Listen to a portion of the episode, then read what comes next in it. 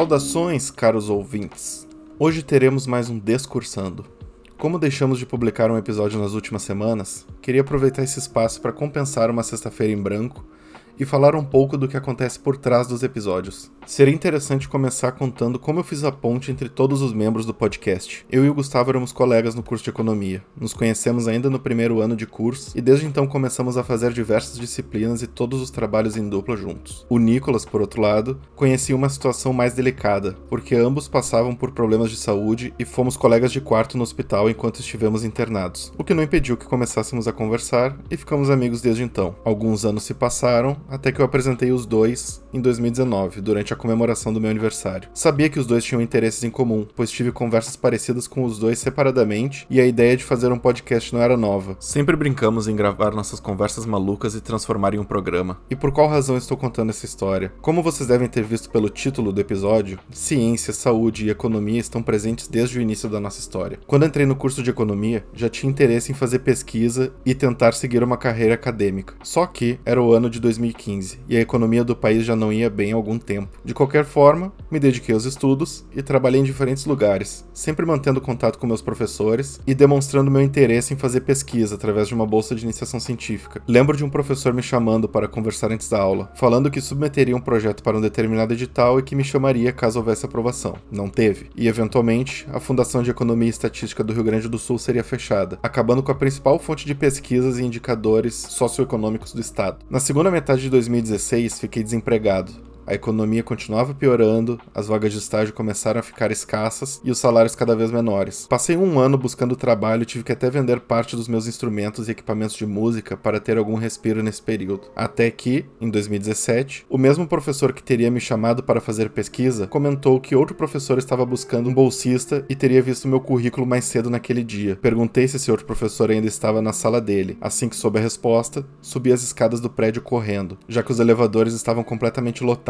Consegui chegar na sala daquele que viria a ser meu orientador. Estava sem fôlego, não conseguia respirar direito, mas fiz questão de demonstrar que estava interessado. Já conheci o professor, ele me convidou a sentar e conversamos sobre seu projeto. Na época, não tinha quase nenhum interesse na área de pesquisa. Era um trabalho focado em economia ambiental, mas que misturava outras áreas que eu tinha algum conhecimento e interesse em seguir estudando. No final, isso pouco importava. Eu já estava na metade da graduação, depois de um ano desempregado e aceitaria qualquer oportunidade independente do projeto. Para minha surpresa, minha participação seria mais curta do que o esperado, pois mesmo sendo um projeto para uma pesquisa de dois anos, a participação do bolsista estava prevista apenas para o primeiro ano de projeto e eu receberia menos da metade do salário que me foi oferecido em uma vaga de estágio na mesma época. O dinheiro estava curto, mas sabia que aquilo me deixaria feliz e eu poderia colher os frutos no futuro. Conversei sobre essa oportunidade com a minha mãe e seguimos em frente. E essa foi a melhor época da minha graduação possivelmente da minha vida. Durante aquele ano, comecei a estudar uma área completamente nova, a aprender um novo idioma, já que a maioria dos artigos estavam em francês, e a respirar pesquisa. Foi incrível. O que produzimos foi tão bom que meu orientador pediu a renovação da minha bolsa para o CNPq. O ano seguinte foi ainda melhor. Participei do meu primeiro congresso, desenvolvemos um trabalho junto com o Ministério Público e publicamos um de nossos artigos em outro congresso na Europa. Depois de dois anos incríveis, o projeto chegou ao fim. Comecei a trabalhar em uma empresa, pois sabia que, estando nos últimos anos de curso, não conseguiria outra bolsa de iniciação científica e resolvi direcionar meus estudos para o TCC. Tive muitas dúvidas sobre o tema e, após conversar com meus professores, um deles sugeriu atualizar um de seus estudos, já que estava bastante defasado e não existiam muitos artigos na área. E mais uma vez, comecei a estudar uma área que não tinha tanto conhecimento, mas a oportunidade estava na minha frente. O próximo ano e meio foi dedicado a desenvolver esse artigo, já tendo em mente a publicação no mesmo congresso que participei durante a época de bolsista. Até fiz uma cadeira de mestrado como eletiva para garantir que veria o conteúdo necessário para finalizar o trabalho. Entretanto, o congresso foi cancelado. Algo que ninguém poderia esperar aconteceu. A pandemia chegou. Em 2020, presenciamos o início de uma catástrofe que não víamos há pelo menos 100 anos. E em 2020, se não fossem suficientes as crises econômica e política no Brasil, teríamos uma crise sanitária pela frente. E com a crise, contra todas as expectativas, vimos o desmantelamento do nosso corpo científico, com o sufocamento das verbas para a saúde,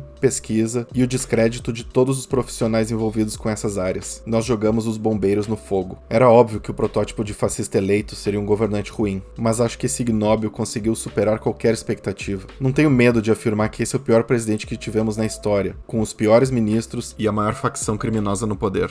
Quando era mais novo, mesmo quando as coisas estavam ruins, ainda haviam sinais de crescimento e perspectivas de que o futuro seria melhor. Muitos de nós passaram anos ouvindo de que o Brasil seria o país do futuro. Hoje em dia, este futuro está cada vez mais distante. De alguma forma, pessoas que deveriam se unir e aprender a cooperar estão cada vez mais distantes. Comecei a pensar nesse texto observando discussões em redes sociais. Vi que as palavras perderam sentido. De repente, esquerda e direita, comunismo e capitalismo, ditadura e democracia deixaram de ter qualquer significado e se tornaram xingamentos de pessoas frustradas atrás de um teclado. Caiu a ficha de que o capitalismo se tornou uma desculpa para o mau caráter de certas empresas, enquanto o comunismo era um xingamento para pessoas que buscam apoio às minorias através de políticas públicas. Todos estamos cansados, cansados da distância, cansados da violência e cansados do desprezo que recebemos uns dos outros. Ainda assim, tenho esperança de um futuro melhor. Mesmo nas horas mais escuras, sempre vejo boas pessoas lutando pelo bem da sociedade. Nos últimos anos, muitas pessoas usaram a desculpa do patriotismo para justificar absurdos e disseminar o ódio entre a população. E é nesse momento que eu pergunto: o que define uma pessoa patriota de verdade? Há muito tempo deixei de me considerar alguém patriota, já que essa imagem normalmente está associada a algum tipo de orgulho pelo que somos ou pelo que fomos. Não tenho orgulho da nossa história. Depois de anos estudando nossa história e nossa economia, percebi como fomos irresponsáveis e cometemos os mesmos erros várias e várias vezes vezes. Recentemente, em uma das várias conversas que tive com o Nicolas, já que ele também gosta de estudar economia e política, afinal não esperava nada diferente de alguém formado em relações internacionais, joguei esse questionamento na mesa. E hoje acho que sou mais patriota do que qualquer pessoa que vista a camiseta da seleção brasileira. Não tenho camiseta da seleção brasileira e nem pretendo ter. Deixei de acompanhar futebol e não tenho interesse em ver qualquer jogo até que todos estejam vacinados e a população esteja segura. E qualquer pessoa que deixa suas opiniões pessoais de lado e trabalha todos os dias em prol da sociedade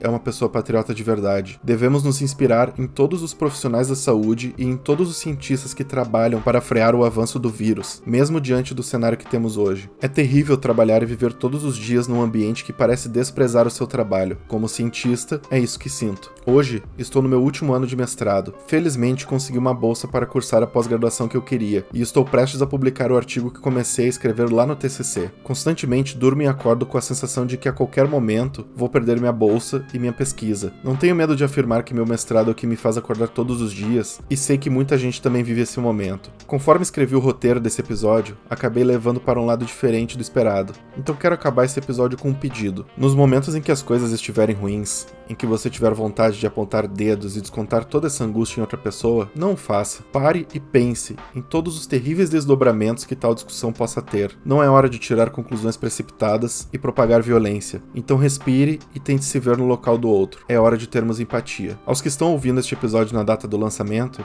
uma ótima sexta-feira. Aos demais, bom dia, boa tarde e boa noite.